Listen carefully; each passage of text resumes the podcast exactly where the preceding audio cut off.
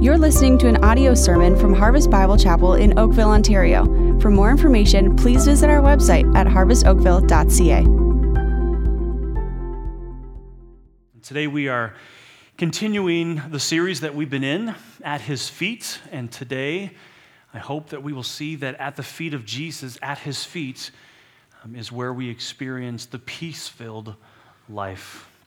Now, how would you describe peace in your life if someone asked you that question?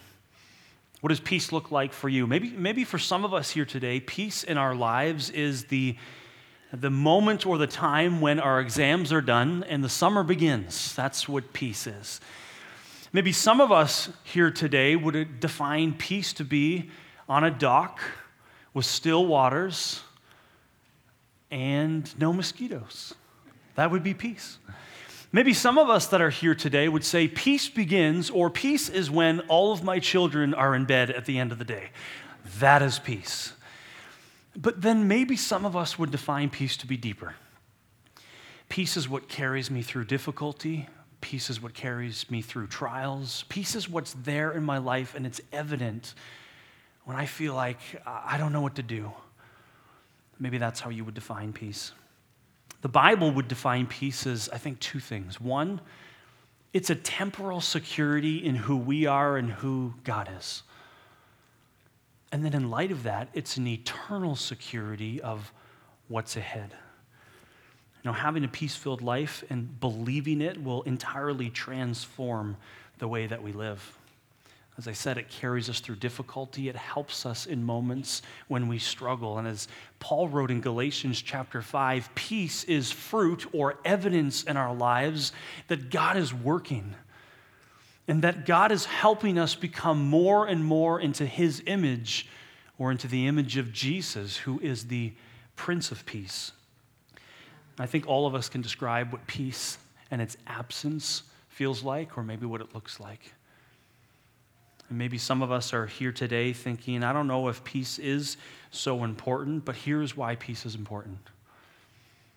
There may be some of you who have came to church today, and as you walked through those doors, even though in your life you feel as though, as we sang, the sea billows are raging and there is peacelessness. When you came in here today, you feel as though there is peace, and maybe there's this perception of peace. But you know that the moment you leave today and you walk back out through those doors, that the raging storms continue. And there is an absence of peace in your life. Loved ones, you need to hear this today. All of that goes away at the feet of Jesus. All of that changes at the feet of Jesus. And you know what? If you feel that way today, if we feel that way, we wouldn't be the first ones to feel that way. Jesus' very own disciples felt that way as well. They felt the raging storms and the wind howling. They struggled to live peace filled lives. There's something maybe peaceful about that, that even Jesus' very own disciples felt that way. Well, today in our story, we are going to learn two characteristics of a peaceless life and two characteristics of a peace filled life. And so, if you would join me by turning to Luke chapter 8, we are going to see in a number of encounters two characteristics of the life we do not want and two characteristics of the life that we do want. Luke chapter 8, verses 26 through 39 is where our story takes place today. Now, to help set the stage of our story today, it's helpful to know the story that takes place before our story today. And in Luke chapter 8, verse 22, it says this One day he, Jesus, got into a boat with his disciples, and he said to them, Let us go across to the other side of the lake. Now, if you know this story, you know that what happens next is Jesus' fear filled disciples awaken him all of a sudden in a raging storm.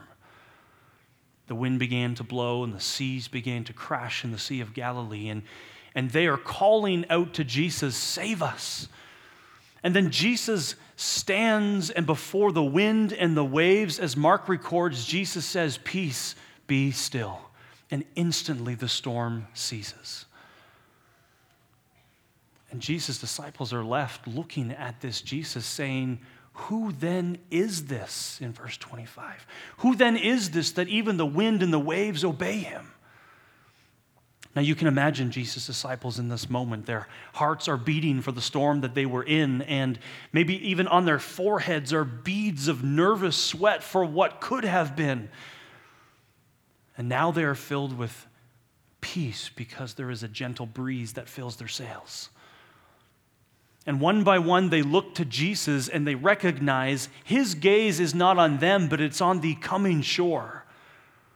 And as they look to the coming shore, they recognize that the steep and deep slopes of the western sea of Galilee are restless. Jesus was on a mission.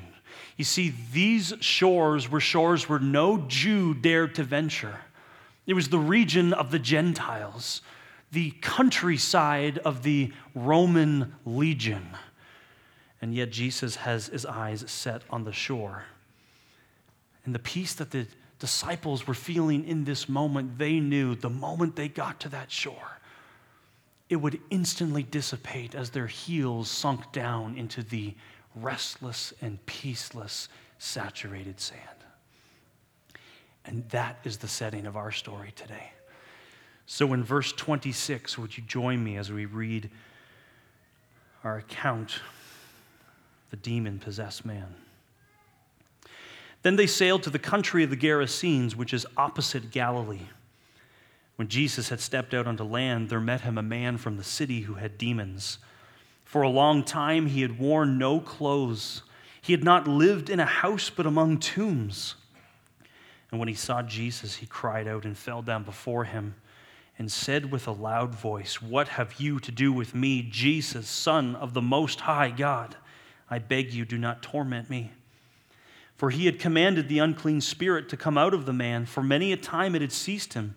He was kept under guard and bound with chains and shackles, but would break the bonds and be driven by the demon into the desert. Jesus then asked him, What is your name?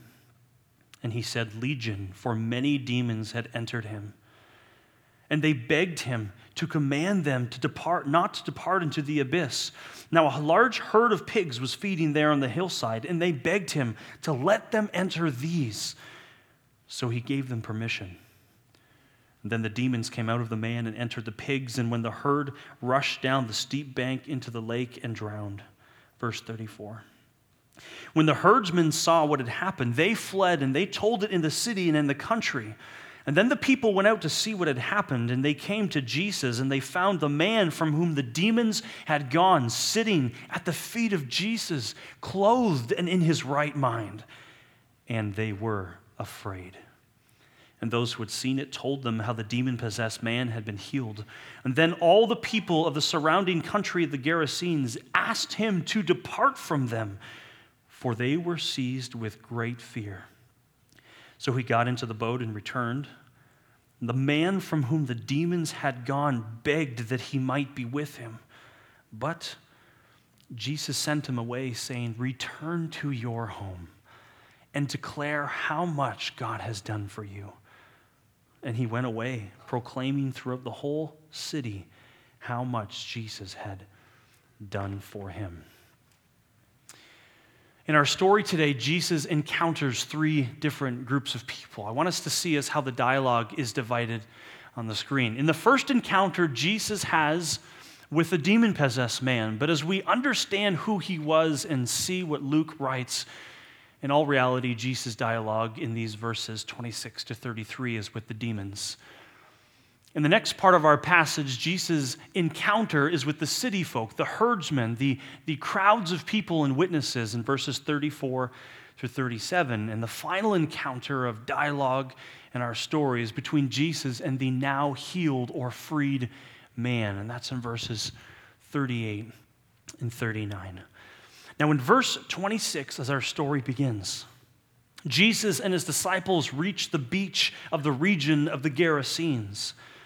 Now, maybe you're a visual learner like me and you wonder, what would that have been like to be there? And here's a, here's a picture maybe to help us know the region, the Sea of Galilee before us. And Jesus and his disciples set out on the north shore from Capernaum. It was the home of Jesus' earthly ministry.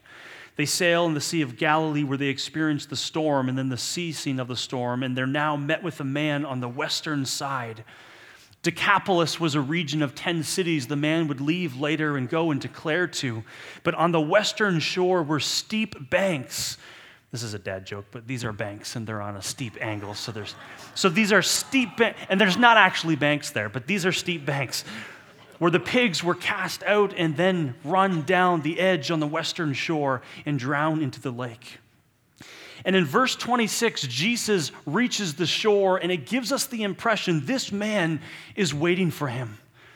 This is the moment that he has been waiting for. Now imagine the scene that had just taken place. This demon possessed man is on the countryside, and, and apparently the human eye can see upwards of 40 kilometers in clear conditions. So, the Sea of Galilee being approximately 11 by 15 kilometers, there's absolutely the possibility that this man is looking out over the Sea of Galilee and sees the small boat. Maybe he sees even some figures, Jesus and his disciples, and as he sees the wind pick up and the waves pick up, as he sees the dark clouds roll in with thunder and lightning, you can imagine that this peaceless, possessed man is loving every moment of the natural chaos. But then something happens. Then all of a sudden, the wind ceases and the storm goes away. And this man is looking out at the boat, and he knows that this man on that boat is responsible. And I can imagine this possessed man now as he sees the boat reposition itself and begin to sail towards his shore, the shore where no one sets foot on. He's running and stumbling and tripping in the sand as he's trying to assess where Jesus and his disciples are going to beach in his land. And he meets Jesus as they set their foot on the land. And look what his response is in verse 28. Luke says that he falls down and cries out before at the feet of Jesus, What have you to do with me, Jesus, Son of the Most High God? This man was naked and homeless and restless. He was powerful, dangerous, self mutilating, lonely. He lived among the tombs. This man was insane. And yet, in this moment, he falls down before Jesus because he recognizes who was in his presence. Luke was a physician. And as a physician, Luke would have known the difference between someone who is physically ill and someone who is spiritually ill. And his description of the man in this moment is as if he is saying, This man was incredibly peaceless. And yet he, here he is falling down and begging at the feet of Jesus. His posture was a reflection of who was in his presence. Here's a question for us what is my reaction or my life posture when I catch a glimpse of Jesus? Now, in ancient practice during exorcisms, it was a known tactic that by speaking the name of the demon over them, it would give you a firm grasp of power over them. And so, here in this moment, at the feet of Jesus, are the demons crying out and claiming the name of Jesus, perhaps in a final attempt to subdue him Yet in that moment, notice what it says they are begging, begging Jesus and at his feet. I love what Thabiti Anyabwile says about this moment. He says that there is not the slightest hint of good versus evil, as if evil has any chance. Now, if you like marking up your Bibles, do this with me. I encourage this week to do this. Look for the words that Luke is using in this story that are submissive words. Words like beg and permission and seize. Luke is intentional to use these words because he wants to help us see that in this moment, in these encounters, it is only Jesus who brings peace amidst the chaos. It is only Jesus who is able to have the natural and supernatural world submit and fall down before him. Luke says he is the Son of the Most High God. He accredits Jesus to be God Himself. And, church, hear this the Most High God bows down to none. And so, in verse 30 now, rather than Jesus at the will of the demons, that was never true. The demons confess their name to Jesus as legion, it was an army of them. And notice in verse 31 that even though a single Jesus is stand before, standing before a man possessed with a multitude of demons, it is the demons that are crying out before Jesus, begging and asking permission.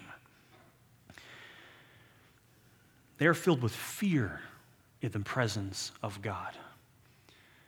In verses 32 and 33, it shows the fear they had. They are begging Jesus and asking for permission. They are asking that Jesus, Son of the Most High God, would not destroy them and send them into eternal abyss, but would allow them and give them permission to go and possess another herd, a herd of pigs on the countryside. And if you notice in the verse, Jesus gives them permission. And we read that the demons now filled themselves in the pigs. This herd of swine run down the steep banks of the western cliffs and drown them in the lake. Now, Luke references in our story this herd of pigs was large. In the Gospel of Mark, Mark gives a number to the size of about 2,000 pigs. And Matthew says the herd of pigs was many. Now, the pig was an unclean animal to the Jewish people as per their Old Testament law. But some people wonder and say the reason and the sole purpose to a herd of swine this large could have only had one sole purpose it was a food source for the local Roman army. Now, as an economic blow is dealt to the Romans, the Jews look to Jesus and say, That is the Messiah we have waited for. That is the type of Messiah that we have wanted to bring peace amidst the crazy and the chaos of the Roman rule in our region. But I love what one author says. It wasn't so much that as it was Jesus bringing peace to an unclean man with unclean spirits, casting them into unclean animals in an unclean region of unclean vocation. And now we have in our story a different perspective. Now we have an encounter with the Prince of Peace coming to shore to bring peace where there had been no peace the Prince of Peace now had came to a shore to encounter a man who had never experienced the peace-filled life. And that takes us to our second encounter as we are introduced to the city folk and in verses 34 to 37. Look what it says there. Luke says that when the herdsmen saw what had happened, they fled and told it in the city and in the country. The people from the city come out to find a man who had been possessed by demons, who they had been unable to subdue, now sitting at the feet of Jesus, and it says he was clothed and in his right mind. Let's just stop there for a moment and just, just consider everything that had changed in this man's life. I wonder if he had a family. I wonder if this man had a wife that he had left alone all these years. I wonder if he had children that had been left without a father. What was his source of income for the family? What was his job? Did this man have friends that had wondered for all this time, will our friend ever return home to us? Because this man was cast out to a part of the land that no one dared to visit. No one could subdue him. And yet, as they come out from the city to witness Jesus and what he had done to this man, they recognized his sanity has returned. He's been completely restored in his life. And yet, look what it says what the response is. In that moment, they were seized with great fear. Now, here's what's incredible. For all of these years, it was the demoniac who was seized with fear. And yet the city folk now come out and find this man. It is no longer the man possessed by demons seized by fear, but they, as they encounter Jesus and this man, are seized with fear. So that leads us to ask why are their lives marked with fear? Maybe they were fearful of the man that they now had seen again. We know who this is. Maybe they were filled with fear because of the man who now controls the man that they once knew. Maybe they were filled with fear because of what they'd heard Jesus had done to the herd of pigs.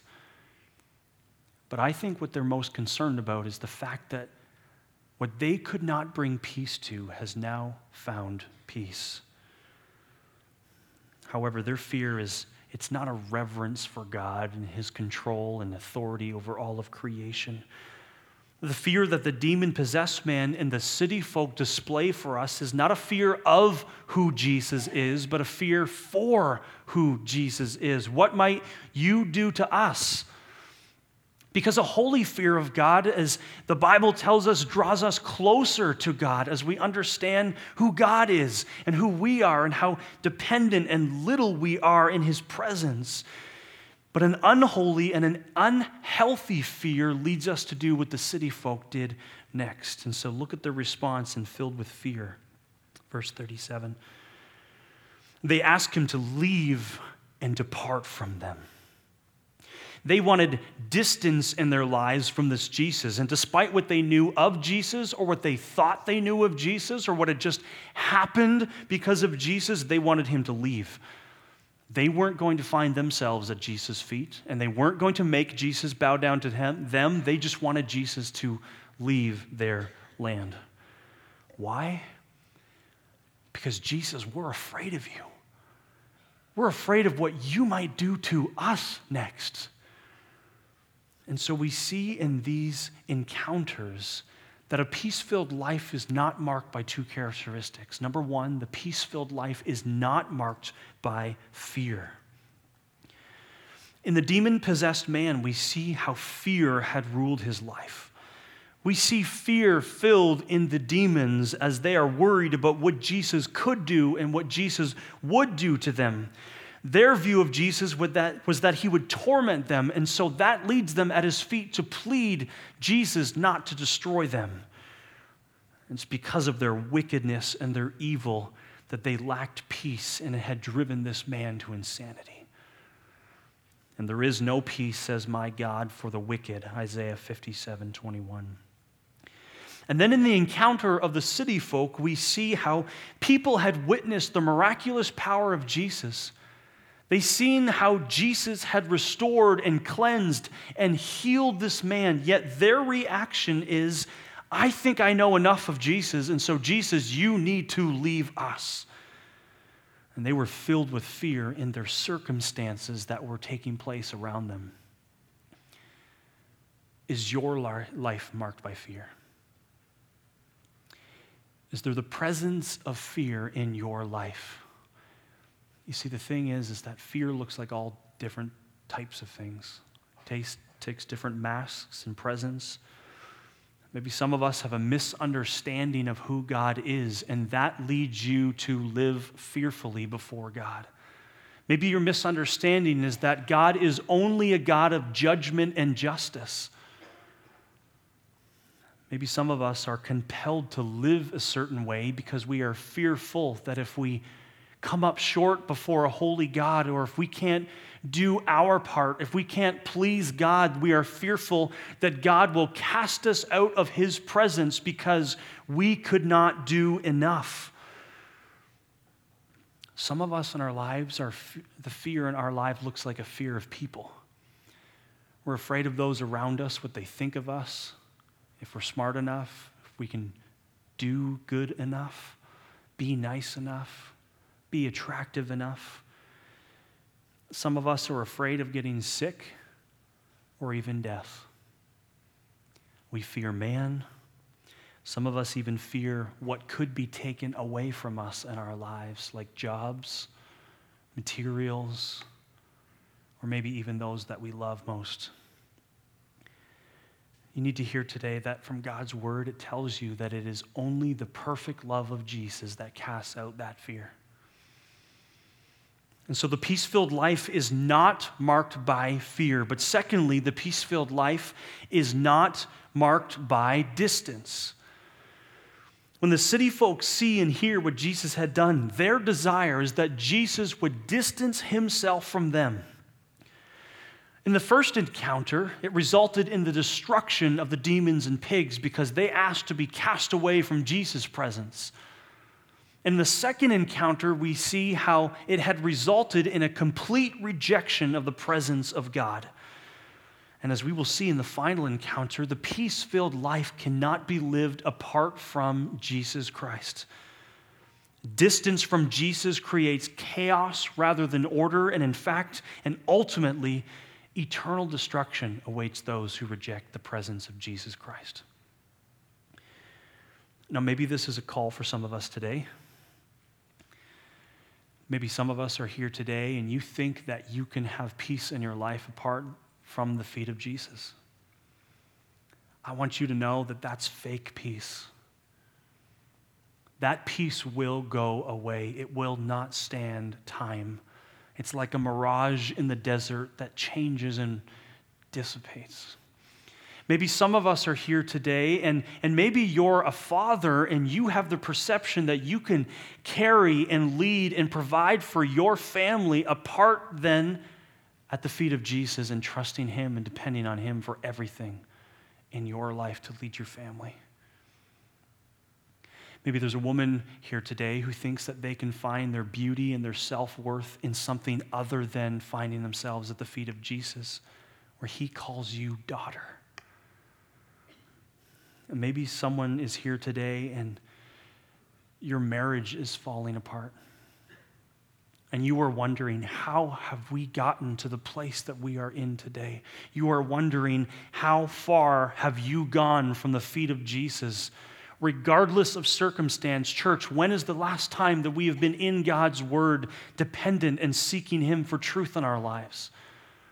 When is the last time amidst our circumstance we've cried out before this peace giving God, asking Him to be with us? And yet we wonder why there is no peace in our lives and why our lives are marked by discontent It's because we've not stopped to see how far we have drifted from the feet of Jesus. Now, maybe we've started at the feet of Jesus when we surrendered our lives to Him, but now we look back and, and like a floaty on a wavy day at the beach, you look at where you had set out and you recognize how far you've drifted and how far you've come. If there's distance in your life from Jesus, you have missed the mark. If there is a sense in your life that I don't need you, God, you have missed the mark. Or maybe there's a sense in your life that Jesus can go do his thing and I will do mine, just like the city folk had said. You have missed the peace filled life. You cannot have a peace filled life apart from Jesus. Now, maybe some of us are here today. We've never even started at the feet of Jesus. We never surrendered our lives in submission to Him, crying out, Lord, I need you. I want you to hear in this moment that that is okay for this moment. Because in this encounter with this man in Luke chapter 8, there's a strong and a simple call to you saying, You need to get to the feet of Jesus. You need to come there believing that that's where everything in life changes. It makes all the difference in the world. And so, to know then how to have a peace filled life, we need to finish our story. We need to come to the third encounter of what has changed in this man. You see, the beautiful thing about the peace filled life is that we begin to recognize that it's God Himself who gives to us everything that we need not want, everything that we need. And it's the person who finds himself at the feet of Jesus, now peace filled, recognizing that God's word promises to you that just like the man sitting at Jesus' feet, clothed, that God promises to you, you will be clothed with robes of righteousness as you are forgiven in that Jesus of your sins. Let's take a look at Isaiah 61, verse 10. It says, I will rejoice in the Lord. My soul shall exult in my God, for he has clothed me with the garments of salvation. He has covered me with the robe of righteousness. That's what happens to the life that surrenders themselves at the feet of Jesus. I will clothe you with robes of righteousness. I will make you right. And it's in that moment that God takes the chaos and the havoc and the stench of sin before his presence and he removes it from us. It's in that moment that faith in Jesus allows us to then receive robes of righteousness into our lives. But not only is the man at Jesus' feet clothed, it says that he's also in his right mind in verse 35. He's thinking clearly. And God's word promises to the person who finds himself at the feet of Jesus, surrendered to him, that you will have the transforming power and renewal in your mind to think clearly. To think clearly in circumstance, to know what's true and what's not true, what's, what's ahead because of what God has said and promised to you. It's a call in our lives then not to live anxiously anymore, to not be anxious about anything but in everything by prayer and supplication with thanksgiving to let your requests be made known to God. And then this in Philippians 4 7, the next verse says, And the peace of God, which surpasses all understanding, will guard your hearts and your minds in Christ Jesus. God, I need you God, I want to live a peace filled life. And then God gives to us what we need. Here is peace to guard and protect your hearts as you go through life and circumstance. This man in the third encounter recognized who Jesus was. He had experienced what Jesus had done in his life. He had a healthy and an accurate understanding of God. And perhaps you also, too, can remember and think of all that God has done in you. And that's why then finding ourselves at the feet of Jesus allows us to live a peace filled life. And that life is marked, first of all, is marked by dependence. The peace filled life is marked by dependence. Now, look at what this man says and does in his encounter with Jesus, now cleansed. In verse 38, it says, The man from whom the demons had gone begged that he might be with him. In the first encounter, the demons are begging Jesus to send them away from him. In the second encounter, they are begging Jesus, the people, to be sent away from their presence. And now we have a man in the third encounter who has been possessed by demons, now cleansed, and peace has been brought into his life, and he is begging that he might remain with Jesus. Now we need to see this. We need to see this because this man was naked and crazy and living in isolation for years. And now, the moment Jesus comes one day with the sole purpose of sailing across to the other side of the lake, he has experienced transformation. And yet, at the moment that Jesus saves him and brings faith and peace into his life, he doesn't turn and return home. He doesn't wonder if his wife is still waiting for him, if his kids are expecting him to walk in through the door. He doesn't wonder if his boss held his job. He doesn't wonder if his friends are still waiting for him. Maybe he had some of those things waiting for him, maybe he didn't. But what we need to see is that in this moment, the moment he experiences the peace filled life, he says, Jesus, there is no other place I would rather be. Jesus, you have become my desire. He cries out, Lord, I need you. You see, his desire to be dependent on Jesus drastically is different than the first two encounters. And this man who is now healed had experienced enough of Jesus to say, Jesus, you're my only desire. I just want to be with you and sit at your feet. You see, it's not enough just to know who Jesus is or to know of Jesus. It's not enough just to know the stories of the Bible and what Jesus has done. But it's the man or the woman or the child who, at the feet of Jesus, is dependent on him for everything. That is the life that will be peace filled as you experience what Jesus can do and what only Jesus can do. And that life cries out, Lord, I need you every hour of my life. I need you. I'm dependent on you. Yet, after being a slave to this possession for so long, it should be strange for us to see this man's response to Jesus.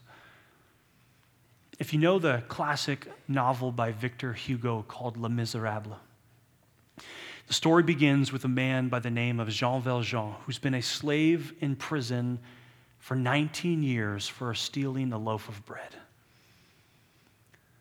And the story begins he's given a yellow ticket of freedom by the police inspector Javert. Now imagine being a slave or in prison for 19 years, and the moment you are given your ticket of freedom, your desire is not to return or to run free. Your desire is for life to be dependent in the presence of the parole officer. And yet, here in this moment, we find a man who's been set free, yet desiring to remain with Jesus. Think about the types of people that we have been learning through this series that find themselves at the feet of Jesus. These aren't the people we, would have expected to be at the feet of Jesus. And for the Jewish people, the idea of sitting at the feet of Jesus would have been a very clear image for them as teacher and student. Yet these are not the types of students and people that we would expect to be seated at the feet of this incredible Prince of Peace, Jesus. But I love what one author says the gathering at Jesus' feet is more than a school of learning, it's a school of salvation. Come, sit, learn, be changed. I love what John Calvin says about this, drawing us close. Power strikes men with terror, makes them fly from the presence of God, and drives them to a distance from Him. But goodness draws them gently and makes them feel that nothing is more desirable than to be united with God. It's His kindness that leads us to repentance.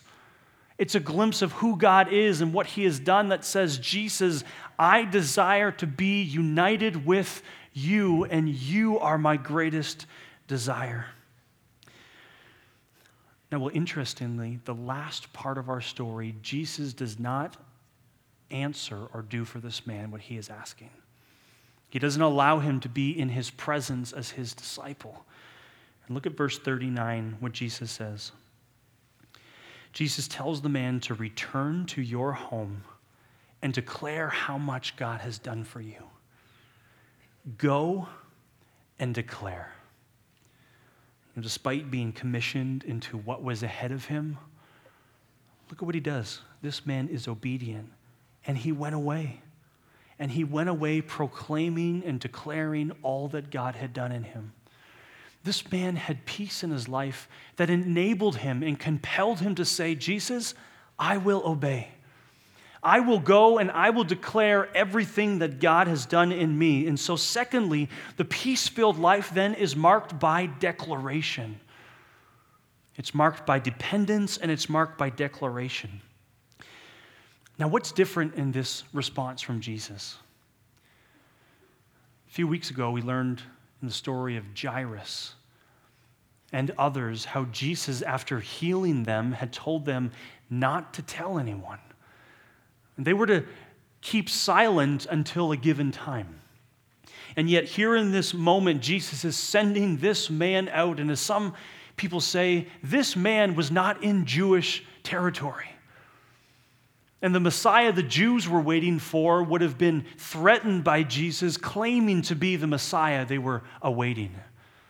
Now, what happens here is a Gentile getting commissioned and sent out as the first genuine and authentic witness into Gentile land. Go and declare. This man was sent out as a pre release of the Great Commission. And yet, his willingness to declare is exactly what Paul writes later in Ephesians chapter 6 about the armor of God. When he challenges people at Jesus' feet to be ready with sandals, the gospel of peace, to go and proclaim all that God has done for you.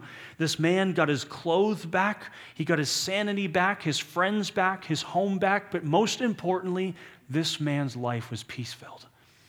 And that compelled him to go and declare everything that God had done. So here's a question for us Is my peace filled life marked by my declaration of God and all that He has done in me? Is my life marked by that? Or maybe on the contrary, if there's an unwillingness to declare what God has done in you, perhaps that is due to the fact that you lack peace in who you are or in who God is. Maybe we're afraid of what people will will think of us or say to us when we declare everything that God has done in us. You see, this man's faith in Jesus is what fueled his life to go and declare. This man's peace in who God was and who he was now healed compelled him to go and declare. And this is where the evidence of peace in our lives translates into everyday life. This is where it gets practical for us because we recognize that peace in our lives gives us the ability to go through circumstance. And I want to maybe help us understand what that might look like here on a slide the peace filled life slope. As we grow in faith in Jesus, as we grow in trust in who we are forgiven, in who God is as the peace giver and the Prince of Peace, we will see in our lives peace begin to grow. It will be evident in our lives that it's marked. But on the contrary, the life that lacks faith in Jesus and who he is and who you are is the life then that is marked by fear and peacelessness through circumstance. So let me give us some examples of what that might look like. First example maybe you're a parent with a child going to high school this fall. Maybe the lack of faith in your life could result in fear for your child's teacher, or the curriculum, or the friends that they will have, or who the culture might turn them into.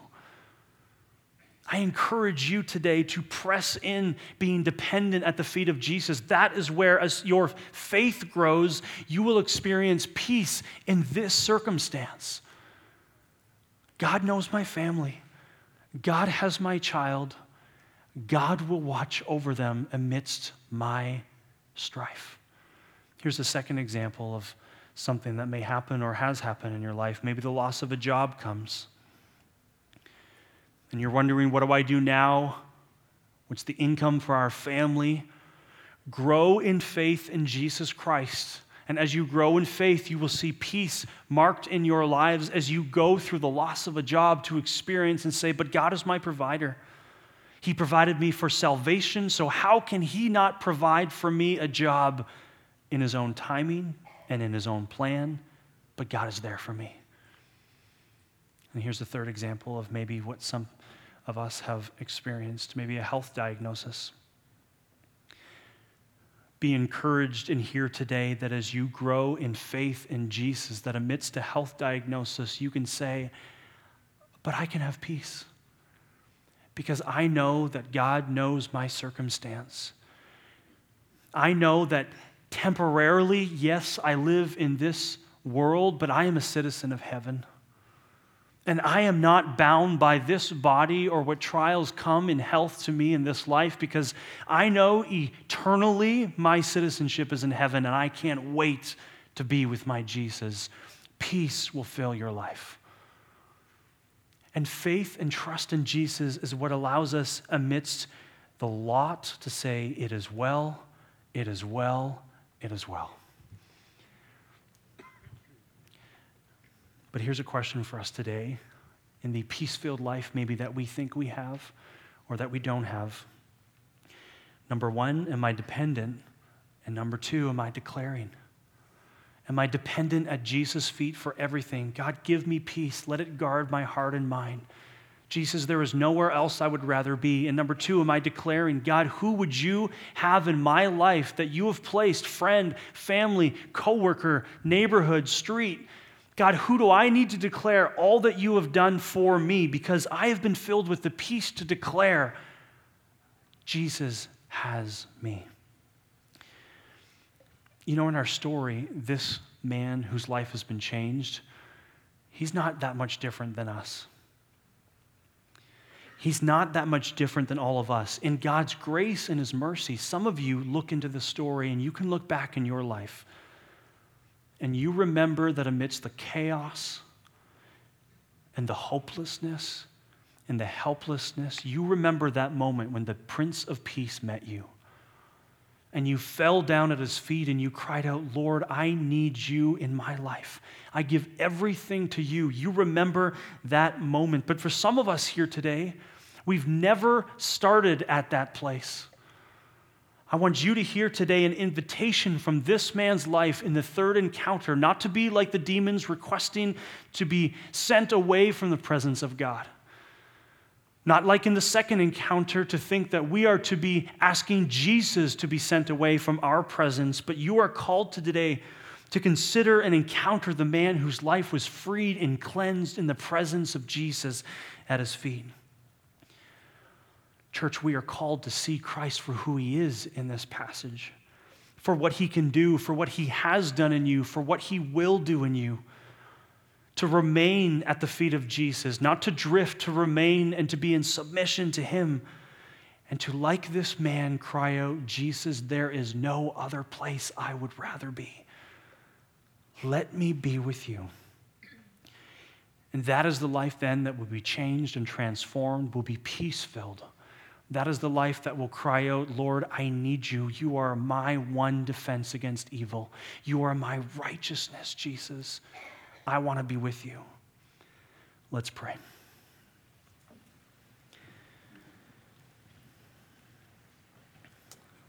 Jesus, we call to you as the Prince of Peace, that you would have, bringing, would have been bringing much peace here today. Perhaps reminding some of us, Lord, that you have bought us, you have freed us, you have healed us, you have cleansed us. And because of faith in you, Jesus, we can now sit at your feet, clothed and in our right minds. But God, I pray as well that you would have been bringing peace into the life that had none, to the life that was marked with peacelessness for that person here today, God, I pray that you have been stirring in them a desire and an understanding. I need to be at the feet of Jesus. I can't control the peacelessness in my life. It is only the Prince of Peace who brings peace in my life that can do that. And so, God, we give to you this time. We submit to you. We say, Lord, I need you in me. I'm dependent on you. Give me peace to declare about you. Receive glory in our lives. God, would this church be marked with the evidence of peace in our dependence and declaration? God, would you teach our songs to rise to you in circumstances of life to say, But God has me, and I have peace. We pray this all in the name of Jesus. Amen.